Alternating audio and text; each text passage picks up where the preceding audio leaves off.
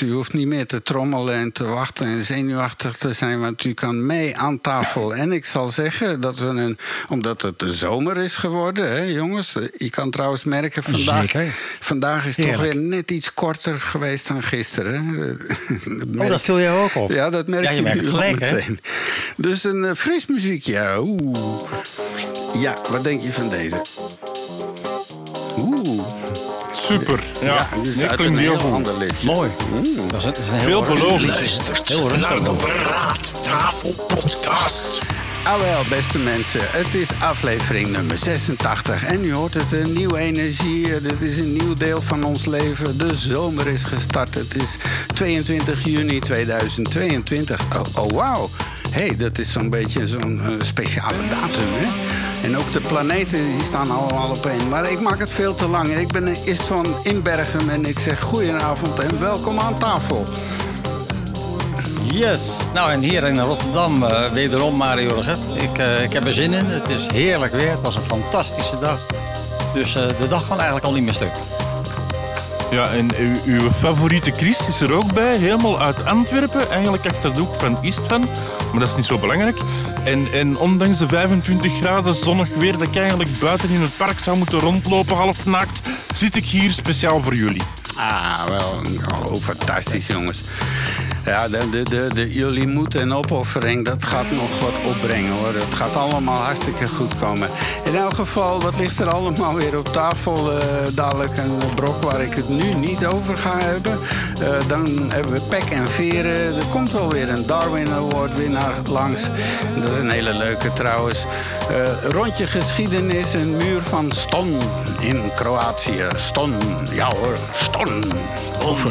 Is het een Ston S met zo'n dakje erop of zo? Nee, dit is gewoon ston.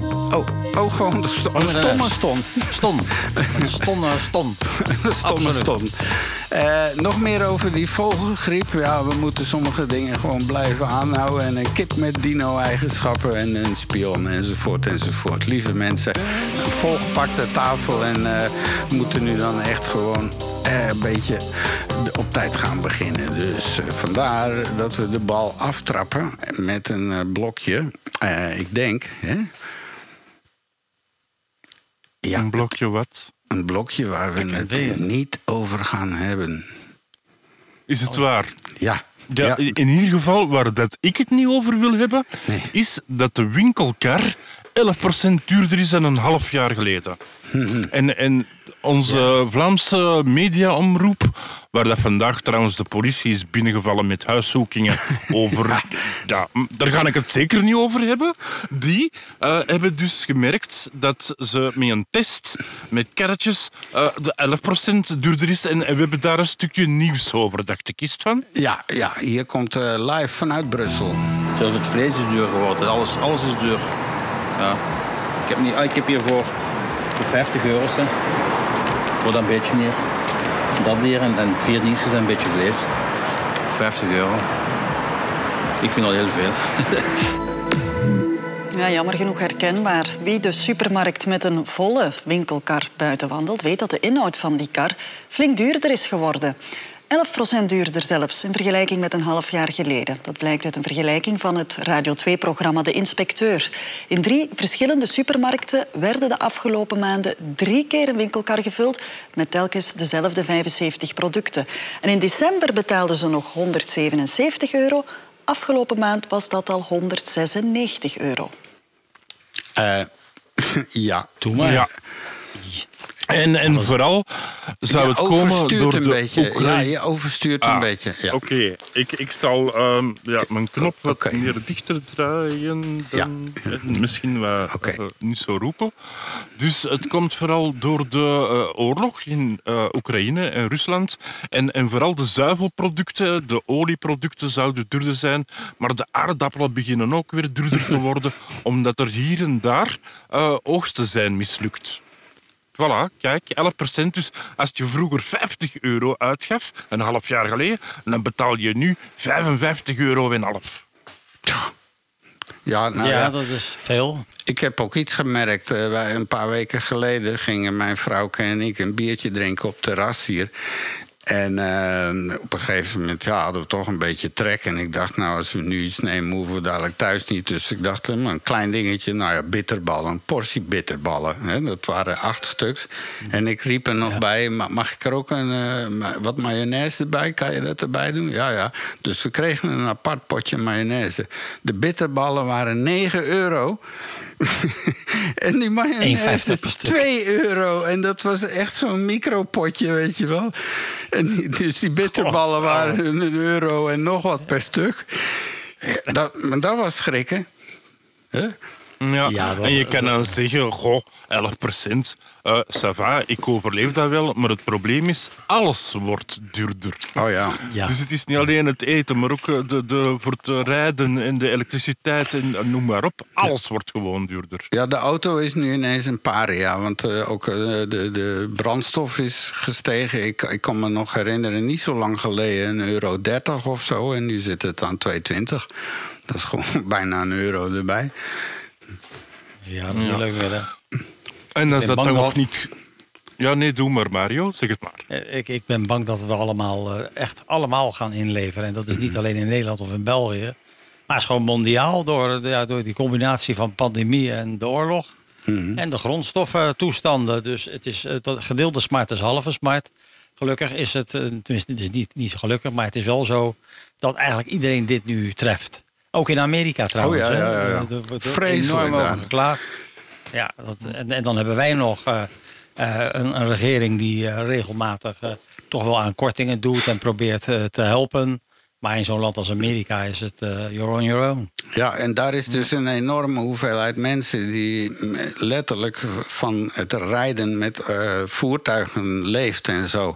En, en die, Ja. hun kost per kilometer is nu ineens verdriedubbeld gewoon. Dat is absurd. Dus, dus eh, dat, daar wordt, ja, dat is gigantisch. En dan gecombineerd met, met, het, met heel die, ja de problemen zijn dus, eh, en vooral in Amerika nu met, met de real estate, is gigantisch. Eh, Er wordt te weinig gebouwd. Wat er gebouwd wordt is te duur.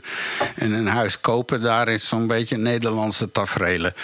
Van, je moet sowieso al 20% boven de vraagprijs proberen binnen te komen. En, en, Ja. daar, en daar gebeuren nu dingen dat mensen die v- keuringen skippen en dit skippen. En we hoeven geen eh, dingen, we, we kopen het zoals het is en zo. Huppakee, cash, het maakt niet uit.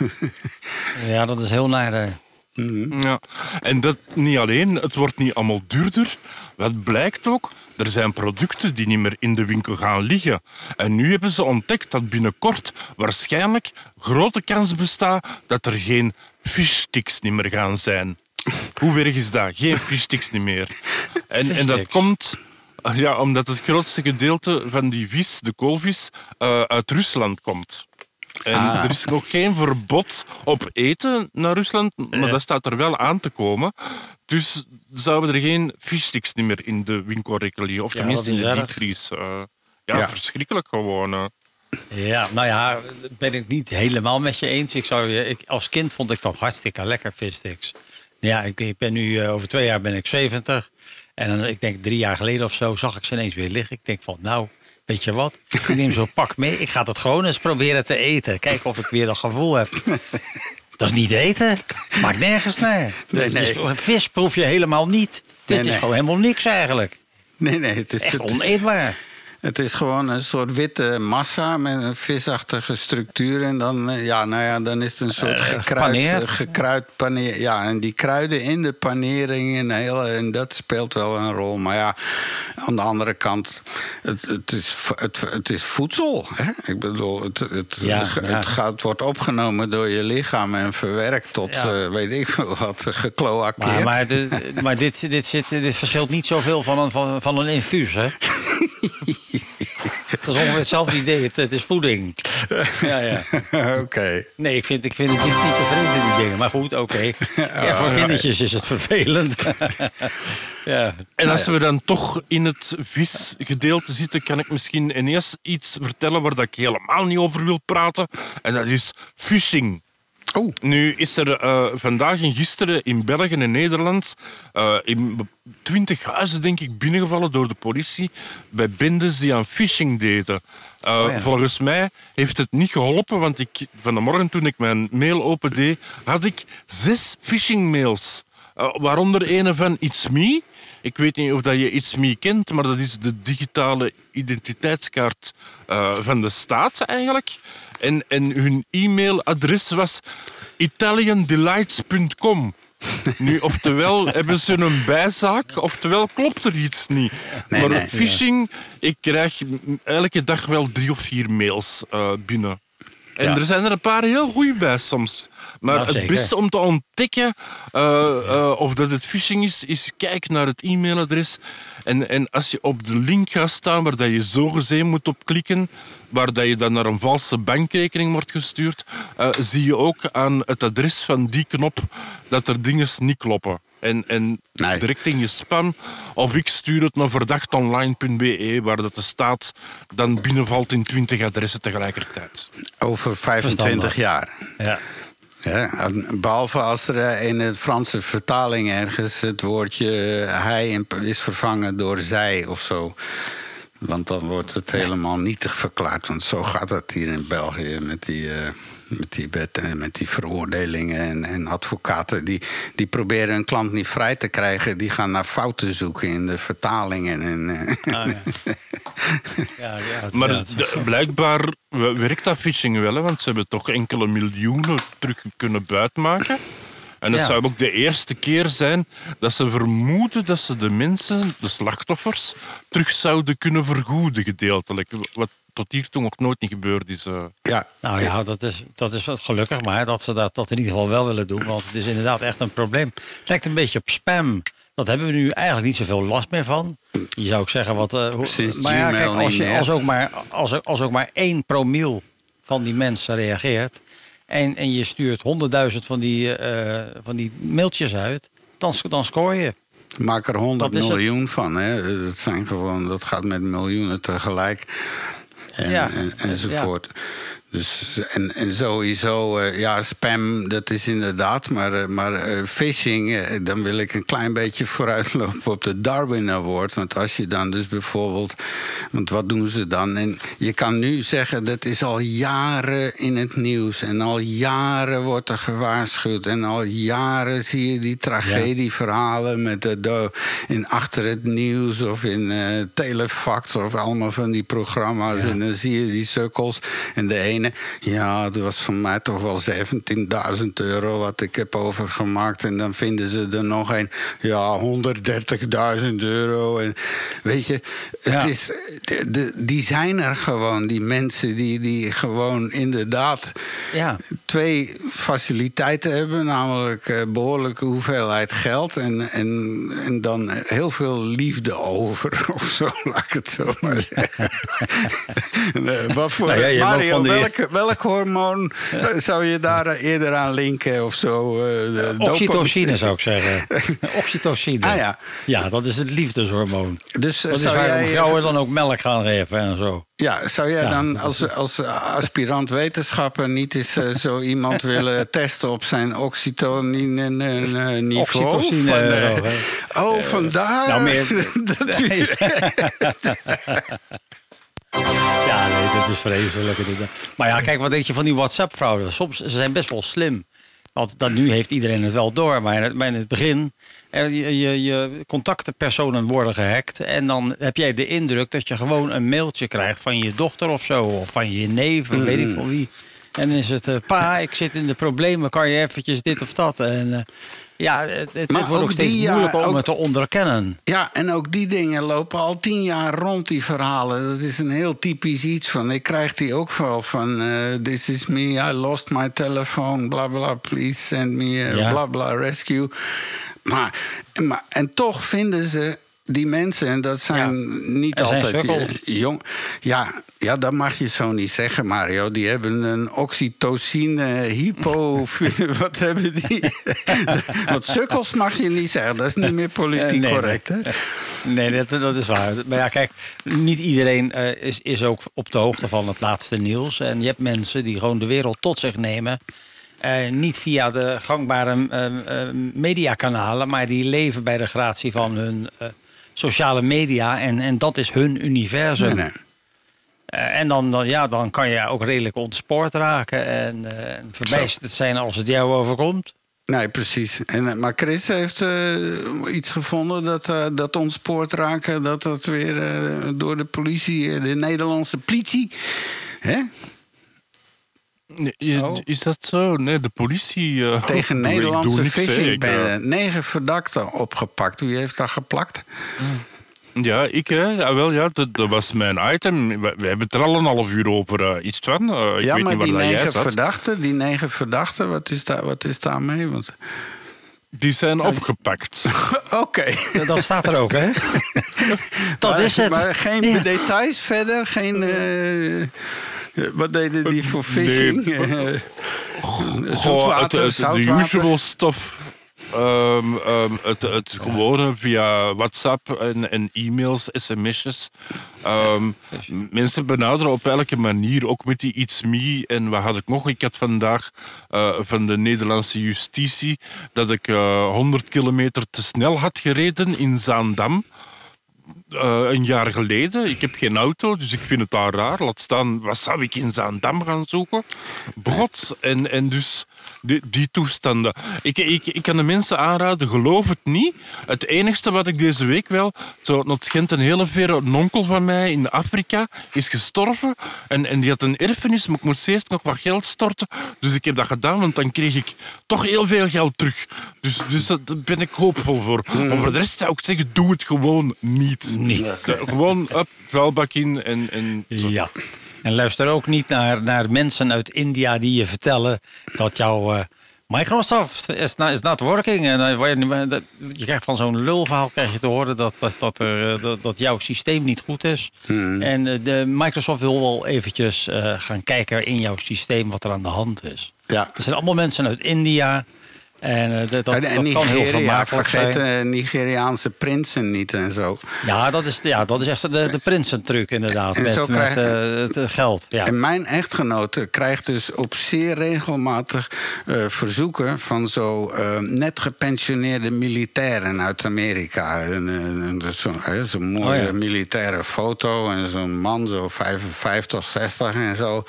En eh, ja, eh, I'm looking for contact. Is dat is allemaal zo van dat soort dingen. Dus dat is wat vrouwen te verwerken Ja. krijgen. Nee. Maar, maar Ja, het, het is een grappige is, ik, ik heb dat wel eens gemeld. Er was ooit eens een eh, Nederlandse journalist of zo. En die, die had dan zo'n e-mailaccount aangemaakt. Die kreeg dan zo'n mailverzoek. En dat ging dan ook over eh, van yes, I love you and I want money. And eh, help me, I need money to get passport. I need money.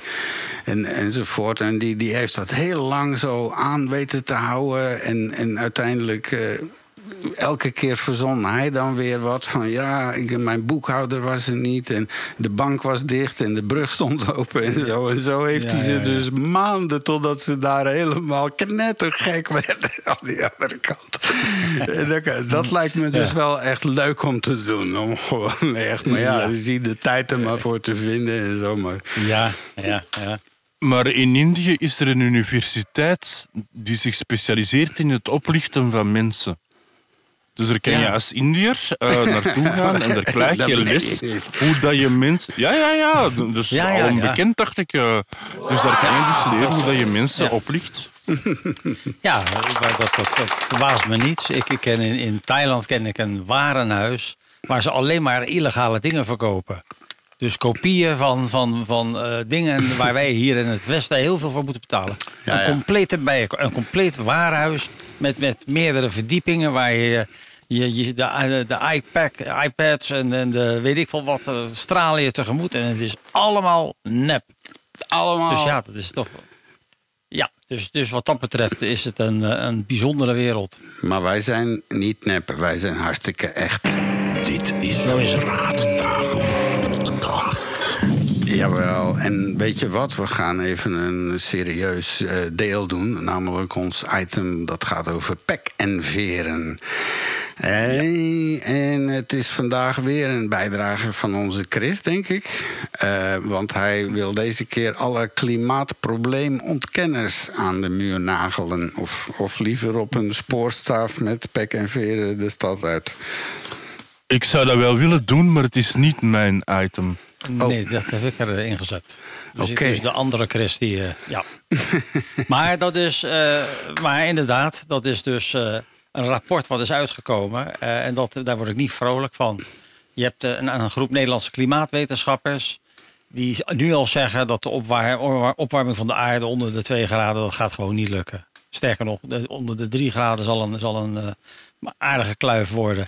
Ze hebben Nieuwsuur, dat is een Nederlands programma, die hebben 24 Nederlandse wetenschappers eh, gevraagd. Dat zijn allemaal klimatologen, die allemaal meeschreven aan het eh, bekende ge- gezaghebbende IPCC-klimaatrapport.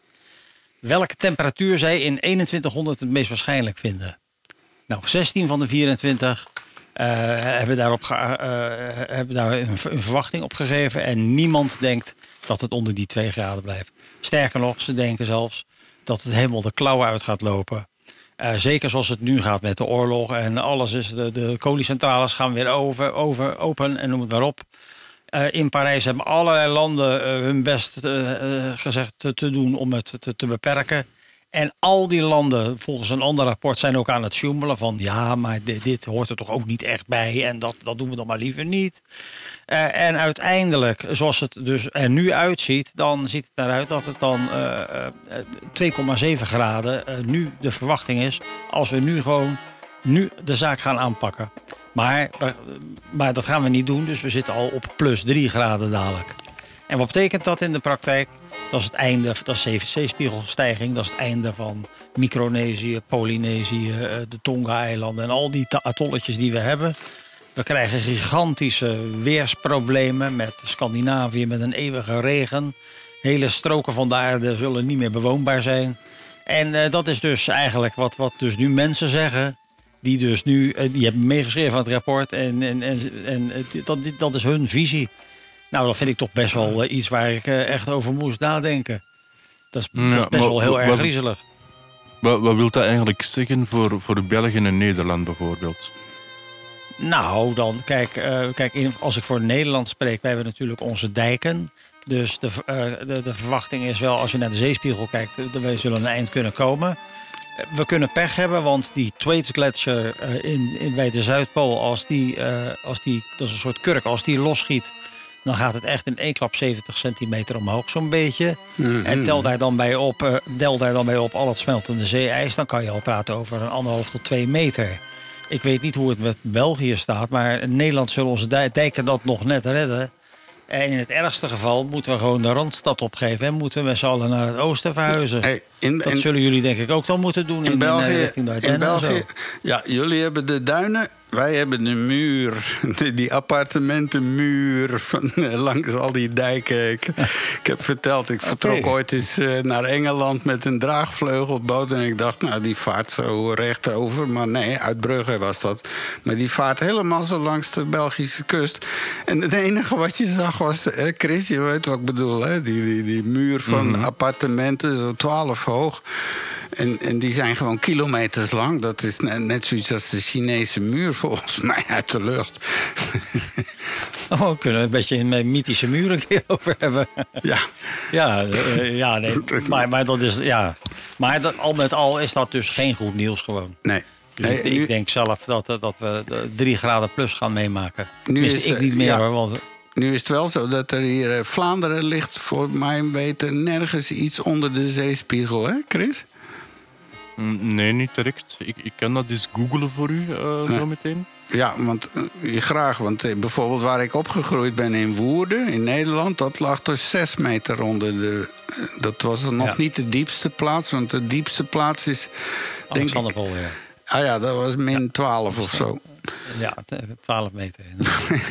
ja, en als je dan daar Ja, staat en omhoog kijkt, 12 meter, dat is dus wel een gebouw van vijf verdiepingen.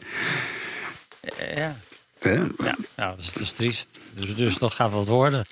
Kijk, nogmaals, de, de zeedijken zullen het wel houden, voor, maar het, het kan niet veel gekker worden. Mhm.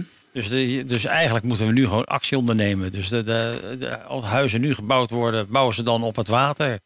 Eh, Ja. of, of, bouwen ze op terpen, of weet ik veel wat. Pas de infrastructuur aan. Als je Ja. een huis koopt op het laagste punt van Nederland, eh dan, dat zou ik niet zo gauw doen. Nee, nee, nee. Maar dat, nu het mooie, dat drijvende huizen. Ik heb net toevallig een item gezien. Dat was op Amerikaanse tv over in de Malediven. Hè? Die, die eh, hebben Oh, ook ja. dat probleem. En, en ik weet niet of je dat eh, in Dubai, zo die Palm en Palmyra, Ja, die palmboom en dat Ja. World project. Nou, en daar gaan ze ongeveer hetzelfde doen. Een hele stad met allemaal die drijf. En dat zijn uit die Hollandse designers, die, die dus floating eh, homes, eh, door, daar in Almere en overal. hè, die, die Hollandse drijvende huizen in Amsterdam en zo, die betonnen bakken. Ja. Nou, en die gaan daar dus een hele stad mee maken. Ook met zo. eh, dus dat, eh, ja, voor de eens. En eh, dat is voor hun natuurlijk een machtige boterham.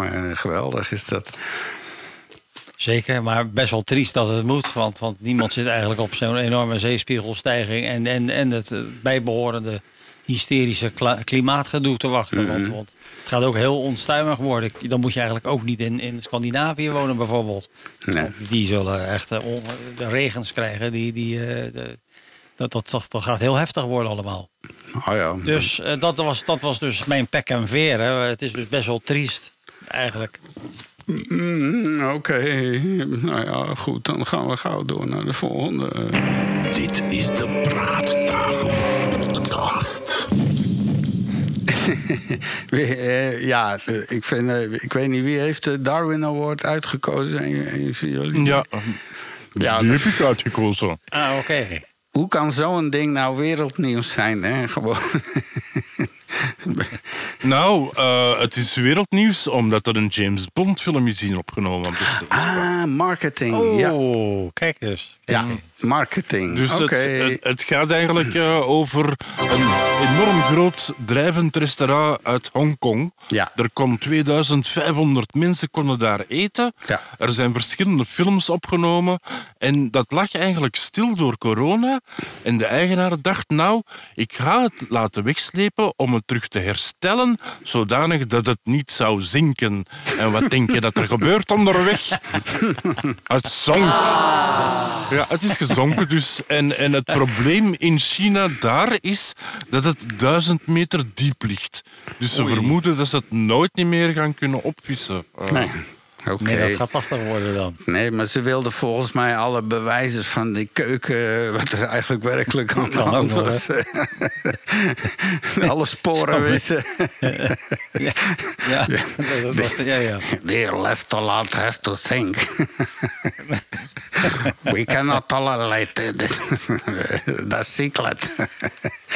Dus, eh, oh wel, eh, jongens, dat was het met het restaurant. Ja, dat was heel, ja, ergens is dat, eh, maar ja, ze zullen er wel een nieuwe maken en een hele goede. En dat het in één keer ook allemaal veel luxer. En, eh, ik heb dat ooit wel eens in, eh, toen ik in New York woonde, long time ago. Dan af en toe gingen we met een studio-eigenaar, dat was dan vlakbij Chinatown. En dan gingen we naar de Nice Restaurant. En dat was echt zo'n Chinees waar je dan aan zo'n ronde tafel zit allemaal met twaalf mensen Oh ja. of zo. En dan komen ze met die karretjes langs en dan eh, haal je er wat van die karretjes en dan stempelen ze je boekjes en dan lopen ze door en zo. En busy, busy, busy. Echt zo'n ja, zo'n James Bond gekhuis, eh, inderdaad. En dan aan de uitgang eh, kijken ze naar je stempeltjes en dan reken je af. En aan de helft van de tijd weet je niet of je nou hond eet of krekel of weet ik veel wat voor Maar ja, het, is allemaal lekker. Ja, ja, ja. Nou ja, zeker. Het is op zich eh, Aziatisch eten. Ik, ik doe niet anders. Ik vind het. eh ik eet buitengewoon veel Aziatisch. Het kan heerlijk zijn. Mhm. Alrighty. En ja, we gaan even. Hoppakee, eh dat mag wel iets harder. Beste mensen, blijkt dat er veel expats luisteren. We horen graag van jullie. Eh, want jullie horen ons nieuws, maar we horen ook graag weer wat van jullie. Je vindt ons wel op Facebook en op het internet. Zoek maar naar de praattafel. Eh, daar kan je reageren. Je kan ook eh, e-mailen info.praattafel.be als je vragen hebt voor Mario, wetenschappelijk of vragen over eh, levensnoden, ah, dus- zoals aan Chris of technisch aan mij, weet ik veel. Ik bedenk maar wat hoor. Eh, dus eh, laat het allemaal maar weten. Zoek maar naar Praattafel Podcast. En als je dit leuk vindt en je denkt dat andere mensen dit net zo leuk vinden, dan, eh, ja, dan evangeliseer. Hè. Spoor ze aan. Hoe meer vreugde aan, hoe meer zielen, hoe meer vreugde aan tafel. Zo is dat enzovoort. En dan kunnen we nu dat naar de verplichte figuren doen we maar eens een rondje. U luistert naar de Praattafel Podcast. Geschiedenis. Ja, Ges- Het, geschieden... het moest, het, het moest van ver Ja. komen, zo te horen. ja. Ja. Ik denk, ik zal maar ik- invallen. Ja, nou, doe dan, maar. Zal ik maar, eh, dan zal ik maar inderdaad eh, beginnen over het kleine. Dat is een heel kort itempje. De, de, de vergeten muren. Dat is best wel leuk, tenminste. Of muren in ieder geval met een verhaal. Nou, ik heb een hele grote onbekende gevonden. Eh, dat is de muur van Ston in Kroatië. Dat ding is gebouwd in 1333 en daar hebben ze, nou pak een beetje eh 50 jaar over. Nee, dat is niet waar. 30. maar, eh, 63, 30 jaar over gedaan. Eh, en het is na de Chinese muur het langste verdedigingsfort ter wereld. Alleen ja, wie, wie heeft van de, de muur van Ston gehoord? Zijn er niet zoveel. Slechte marketing. En, eh, je kan Dat hem is niet het. zien uit de ruimte. Nee, dat is het. Dat is het. Maar in ieder geval, het is dus een laat-middeleeuwse muur van Ston. En Ston is een heel klein stadje op het Kroatische schiereiland Pelješac. Dat is dat sliertje van Kroatië wat een beetje in de zee steekt. En de, die ongeveer zeven kilometer lange stadswal, die staat dus gewoon in Europa. En, die, en je- we kennen hem ook, heel veel mensen kennen hem. Alleen ze weten, weten toevallig niet dat het de muur van Ston is. Want in de HBO-serie Games of Thrones was dat King's Landing. Ah, juist. Nou, dat is dus die muur van Ston.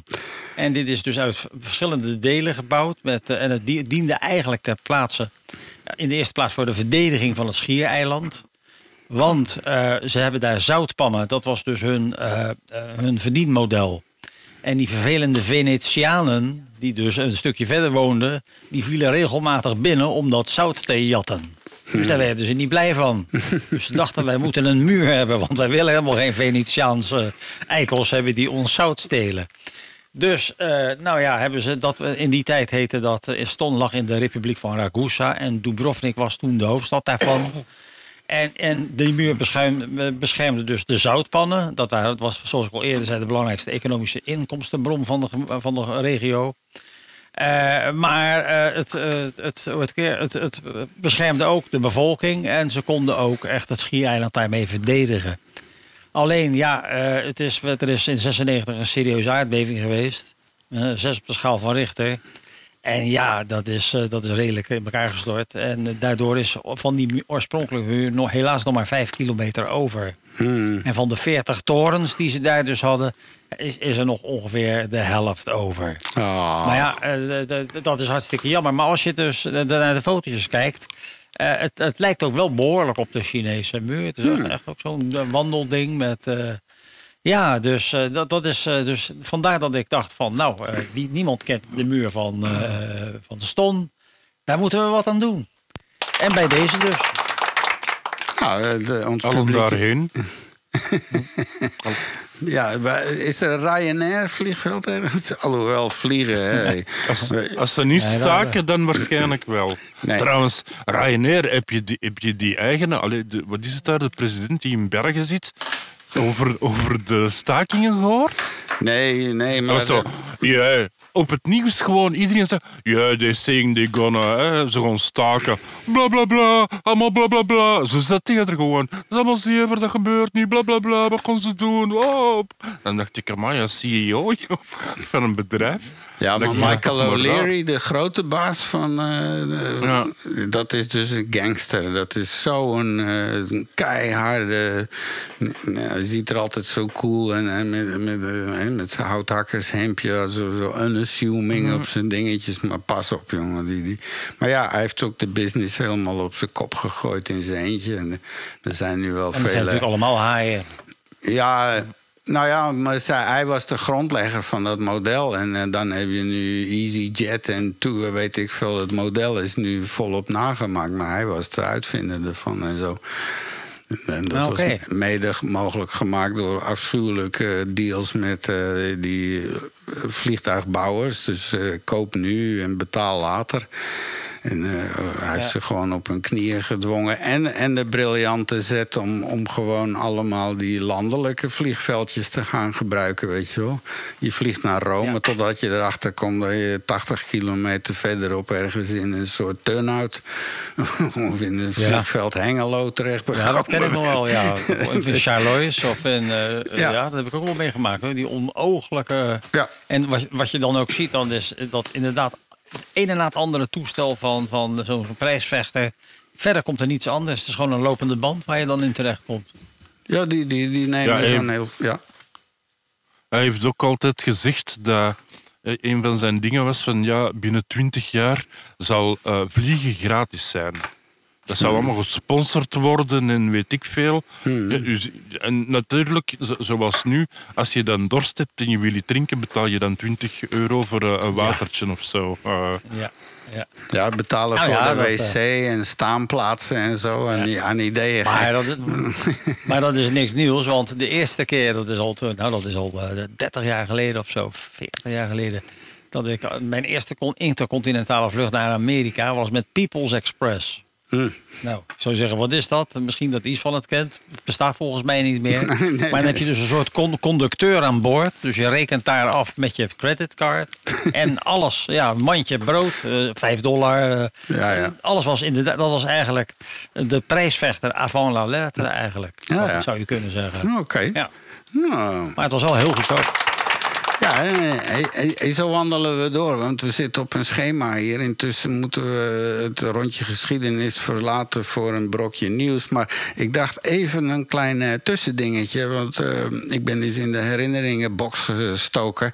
En eh, jaren geleden hebben Mario en ik een heel andere podcast gemaakt. En daar zaten toch wel wat hele leuke elementjes in. En een van die was een vaste gast. Die, die kwam toen regelmatig langs. En dat was een keiboeiend mens. Net zoals jij, Mario. Toch wel een, eh, iemand Oh, die oh, ik heel ben erg... benieuwd, ja. Zoals jij met bio... Alleen Mario? Ja, Mario, die, die, die, kent Alleen hem. Mario is boeiend. Oké, ja, nee, ça va, nee. Goed dat ik het weet. Eh, sorry? Eh, Nee, nee, doe maar verder. Ja, oké, ik ben deze even kwijt dan. Eh, maar Mario kende de man wel. Dat, ja, dat was toen, die, die vorige, dat was wanneer? Dat was in 2000, eh, goh, dat was een jaar of tien geleden, denk ik wel. En, en, en die gast die kwam dan regelmatig langs om iets uit te leggen. En nu mag jij ook, Chris, eh, mee eh, delen, luisteren naar wat die man had te vertellen. En ik zeg je, nu er vandaag naar te hebben teruggeluisterd, eh, vond ik het keiboeiend. Hier is Heinrich Teutelbaum. Dames en heren, hartelijk welkom bij de rubriek van Heinrich Teutelbaum. Deconstructivistisch, muziekcriticus en eveneens erkend cacafoneticus. Alvorens wij met het programma aanvangen, wil ik als eerste mijn trouwe schare luisteraars en in het bijzonder de heer J. Stoffels bedanken voor hun input in dit programma. Dames en heren, wij beginnen deze week wederom met een stukje van Johann Sebastian Bach, de vader aller klassieken. En wel met zijn wereldberoemde menuet in G groot.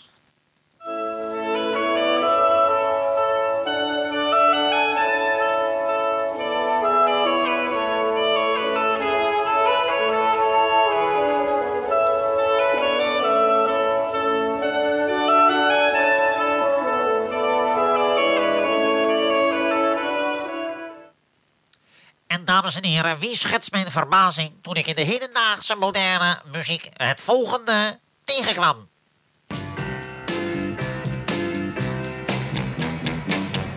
Dit is van de groep The Toys in Lavers Concerto.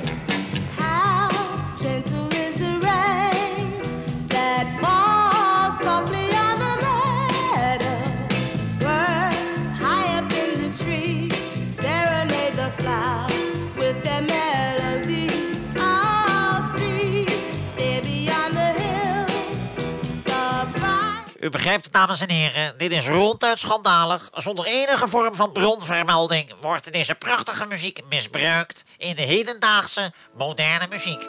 Dit is dus ronduit schandalig. Eh, dames en heren, wij blijven dit aan de kaak stellen. Wij hopen dat u blijft luisteren. En ik zou zeggen, tot volgende week.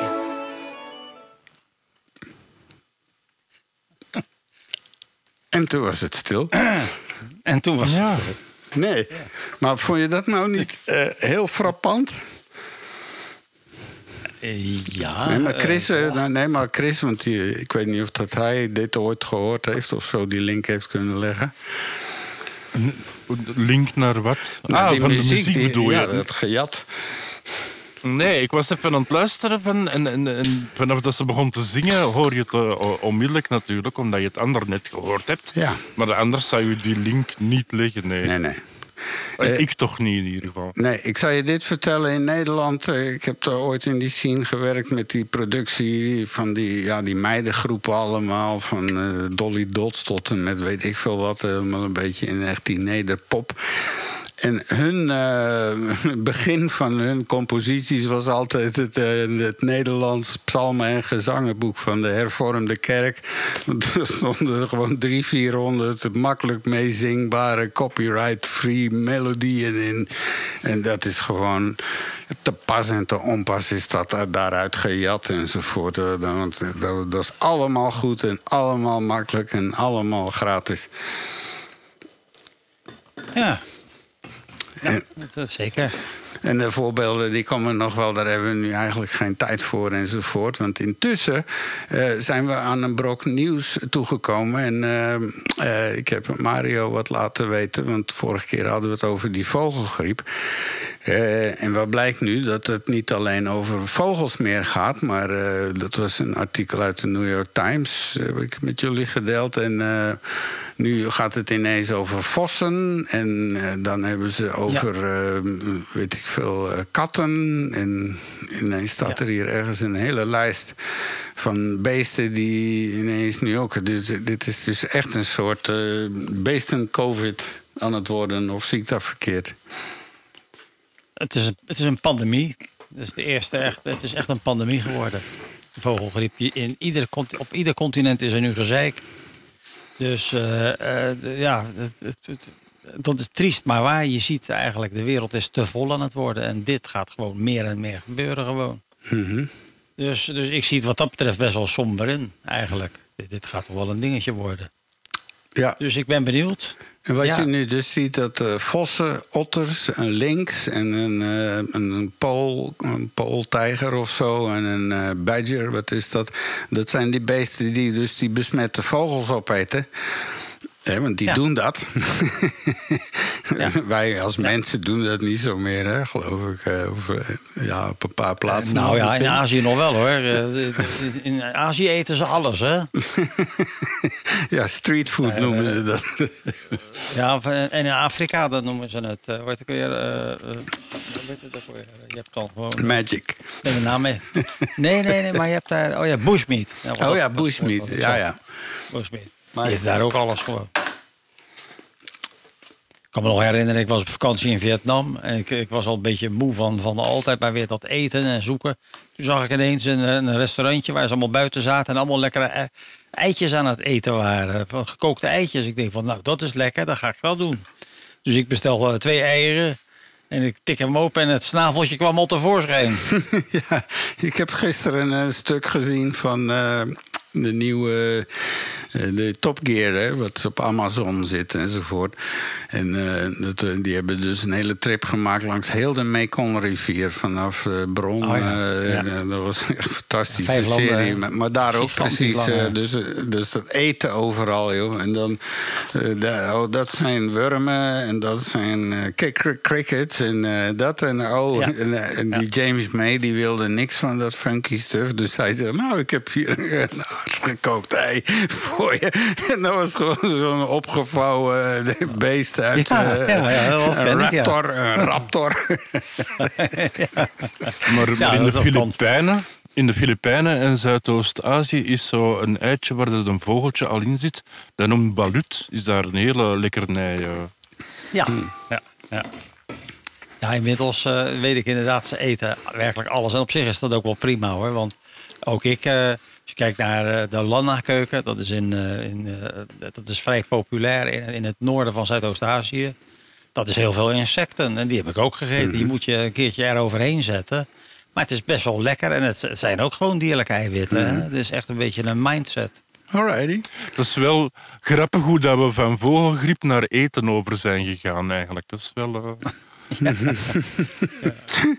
Ja. het moet ook alle kanten heen gaan. Dat is juist het leuke. Ja, ik weet nou niet, als, als je, als je nou zo'n besmette kip eh, heel lang in de oven, de- dan, daarna zal dat toch geen kwaad. Alhoewel virussen, bacteriën, eh, kunnen we soms misschien wel Nou. overleven in eh, ovens of zo. Vogel, vogelgriep, dat is, dat is een airborne eh, gebeuren ook. Hè. Dus Nou ja. die- die- ik denk dat je dat gewoon prima kan eten. Maar, maar nu, die, die vossen en al die beesten die, die vogels eten en die nu ziek worden, wat is de kans dat dat op een gegeven moment muteert in een van die beesten en die, die, die scheidt dan op jou in jouw tuin en eh, dan ineens een nieuwe Ja. zoonose? Dat kan, hè? Of zit Ja, ik onzin uit te kramen? regel- Nee, Zeg zeker ik iets intelligents nou of zo eh, ineens, hè? Nou, het, het kan. Uh, Je hebt, je, hebt, je hebt notoire schurken daarin. Met name eh, vleermuizen zijn erg berucht vanwege het feit dat zij zelf een ongelooflijke tolerantie hebben tegen Ja. alle, allerhande virussen. Dus, Die dus dragen dat- de duizenden bij zich, hè, dacht ik. Dat zijn viruscontainers. Dat zijn echt containers vol met virale eh, ellende eigenlijk. Ja, eh, en ja, als die toevallig schijten en eh, ze vliegen over een eh, kippenhok heen... of, of over een, een, een, volkstuintje waar dus iemand zijn, zijn sla staat te verbouwen... ja, dan kan het gierend fout gaan. Ja. En eh, zeker omdat we steeds meer op- op elkaar gaan zitten... gaat dit steeds meer voorkomen. Oh wel. Mario, je vroeg de vorige keer eh, tijd voor de, je, je stukje over. Want we hebben een serie over de nuttige beestjes eh, waar we wat van kunnen leren. En, Oh ja. eh, ik zie de klok nu. Dus ik denk dat we nu maar de kip met de dino-eigenschappen in de vrieskast moeten leggen. Want dat komt wel. Eh, ik ik zou het hier over gaan. de libel en de spion. Dat vind ik wel de showtitel hoor. Die vind ik wel echt. eh, Daar wil ik graag over vertellen. Want dit is dus de rubriek biomimicry. Met andere woorden, wij- als mensheid maken gebruik van technologie die je in de natuur kunt vinden. In de natuur heeft inderdaad vaak veel oplossingen waar wij jaloers op kunnen zijn. Zo ook de libel. De libel. Ik zal eerst even iets vertellen over de libel. Je hebt 6000 soorten. Dat is een tijdschrift, hè? Ik ken er maar één. eh, de- de- het, eh, de libelle. Dat is. Oh, dat is de vrouwelijke libel. Ja. Nee, het is een, de libel. Het is trouwens een oud eh, insect. Een van de oudste, al 300 miljoen jaar. Eh, dus een oerinsect, wat eigenlijk altijd is gebleven zoals het was. Is ontstaan in het carboon. Eh, en in die tijd, ook wel boeiend, hadden ze een vleugelspan van 60 centimeter. Nou, ik een helikopter voorbij zien komen, dat is nogal wat, hè? Oh, wauw. Nou, is, was het wel zo dat dat eh, zuurstofgehalte veel hoger lag. En ja, eh, insecten hebben natuurlijk geen longen. Eh, dus die doen aan passen. Wij, kijk, wij hebben een adempomp. Wij, onze, spieren eh, zorgen ervoor dat we in- en uitademen. Insecten niet. Dus die doen aan passieve gaswisseling. Dus naarmate er meer zuurstof in de lucht zit, kunnen ze dus groter worden. Maar goed, dat even tussendoor. Libellen ten opzichte van andere insecten zijn nogal opmerkelijk. Want het zijn de Maseratis van eh, de, de insectenwereld. Er is geen insect te vinden die zo kundig kan jagen en kan vliegen. Ze kunnen tot, tot 50 km per uur halen als ze vliegen. En eh, in tegenstelling tot alle andere eh, vliegende insecten... Ze, hebben- ze geen gekoppelde spieren die twee, twee vleugels bedienen. Dus ze hebben dus inmiddels ze hebben vier vleugels. Maar iedere vleugel van de vier heeft zijn eigen motor, zijn eigen spier. En daardoor kunnen ze heel opmerkelijke dingen doen. Ze kunnen stilstaan in de lucht, ze kunnen verticaal opstijgen. opstijgen. Ze zijn ongelooflijk acrobati- acrobatisch en ze kunnen zelfs achteruit vliegen. Heel bizar. Eh, en ook eh, als ze eieren, ze leven helaas niet zo lang, maar ze leggen eieren, die komen in het water uit. En dan, dan, eh, dan komt de, de larve uit. En dat is eigenlijk al een, een, een soort, soort libel dan eigenlijk, maar dan zonder vleugels. En dat is ook een rover onder water. Eh, dat is en ook wel wat bijzonder is. eh, ook onder water is het een enorme rover. En hij heeft een vangmasker. Jullie kennen allemaal die film, de, de, de Alien, eh, de Alien-serie met Sig- Sigourney Weaver, neem ik Ja, aan. ja, ja. ja, ja. Absoluut. Uiteraard. Ja. Nou, die, als, die, als je dat monster ziet, die doet zijn bek open en daaruit klapt weer een, een stang met weer kaken. Dat hebben ze van de libelle larve. ja, ja. Die, Oké. Dat is het vangmasker van de libelle. Die heeft een model gestaan voor eh, de Alien-film. Heel bizar. Maar wat hebben we eraan? Nou, eh, eh, die, dan denk je al gauw aan wat hebben we dan als we zo'n libel zouden kunnen maken. Wat hebben wij er dan aan? Kennen jullie die film, eh, de thriller Eye in the Sky uit 2015? Staat je daar nog iets van bij? Nee, Met die drone eh, eh, en inderdaad, ze, ze, wat via een drone weten ze een compound te vinden waar vermoedelijk terroristen wonen. En ergens aan het buiten zit er een, een, een spion, een, een vermomde spion en die heeft een kleine remote. En die laat een kever opstijgen. En die kever die vliegt daar zeg maar die, die, die, die ruimte binnen. En zo zien ze dus in Amerika wat er in, de, in, dat, eh, in dat pand voor het bommen gemaakt worden. Ja, ja. Eh, eh, ik weet niet, ja, die, nou, als je die film niet hebt gezien, begrijp je vermoedelijk niet wat ik zeg. Maar het is natuurlijk fantastisch als je met een klein robot-insect in het hart van, terroristische, van een terroristisch compound kan vliegen. Ja, ja, Nou. maar dat is er al, hè? Er is, Nou, een, niet- er is een demo geweest van een, eh, en dat gaat nog zelf, ja, een soort micro-droontjes. van je- Maar je hebt nu ook die, inderdaad die droontjes die ook met die twee vleugeltjes eh, eh, ja, zeker. werken. Maar dat is, toch iets ander, dat is toch iets anders. Daar heb je dus niet de controle die je hebt zoals bij een libel. Nee, nee. Dat is dus echt, dat is wat iedereen graag zou willen hebben. Dus een, een kleine bewakingsdrone die eigenlijk het gedrag van, de, eh, ja, van een libel kan nabootsen. En dan Plus, voornamelijk de hersens, de, de, de processing. Want het gaat natuurlijk wel om eh, de, Nou ja, de controller. zeker. Zeker. En wat ook bijzonder van een libel is, het is ook de enige, het enige insect dat, dat vliegt tijdens een storm. Want de, de libel heeft een manier gevonden om, de, om eh, wilde turbulentie in zijn eigen voordeel te kunnen benutten. Door een razendsnel aanpassing van eh, de vleugelstand en die spieren. Want over het algemeen, alle andere insecten die, die vliegen en die kunnen de stand van hun twee vleugels kunnen ze, of hun vier vleugels kunnen ze aanpassen. En de vorm van de vleugel bepaalt, zeg maar, net als bij een vliegtuig, hoeveel draagkracht je hebt. Dan bij een libel eh, eh, klap, klappert het eigenlijk mee. Het is eigenlijk een soort helikopter. Dat is dus een he- heel ander werkingsprincipe. Oh. Nou, dus de, de, je hebt een afdeling eh, Animal Dynamics van Oxford University die daaraan hebben gewerkt. En die zijn bezig met de Skeeter. En dat is dus echt een speciale een drone die dus inderdaad voor geheime surveillance is eh, gebouwd. Hij weegt niet meer dan, niet meer dan 30 gram. Hij, hij kost ook niet zoveel. Je kan hem, hij kan langer vliegen dan alle drones die er nu zijn eigenlijk. Door een, eh, ja, ze hebben dus ook een nieuw concept eh, motor gebruiken ze daarvoor. Eh, en er is een volledig fu- functionerend prototype. Dat gaat, eh, dat gaat inderdaad al eh, helemaal de goede kant op. Of tenminste, als je vindt dat het er moet, moet komen natuurlijk. Want ja, al, het, blijft natuurlijk wel oorlogstuig. Maar eh, het, een van de sleutels van, van de, de oplossing is het feit dat die, dat die vier onafhankelijke spieren op, op, op die vleugels heeft. Dus vier onafhankelijke motoren dus, zeg maar. een kwad. Eh, en dat is dus, ze kunnen dus in elkaar klappen, ze kunnen eh gliden, ze kunnen eh, natuurlijk ook uitschakelen. En eh, alles kan, de hoeken, de draaiing van de vleugel. ja, En dat maakt het een, en dat is dus eigenlijk nu eh, iets wat men dus hebben geleerd ja. eh, van eh, de natuur eigenlijk. Ja, nu valt mijn muntje ineens. Ik heb pas de film Dune gezien, hè, de nieuwe versie. Die is- oh ja, die is nou, daar heb je ook zo'n principe.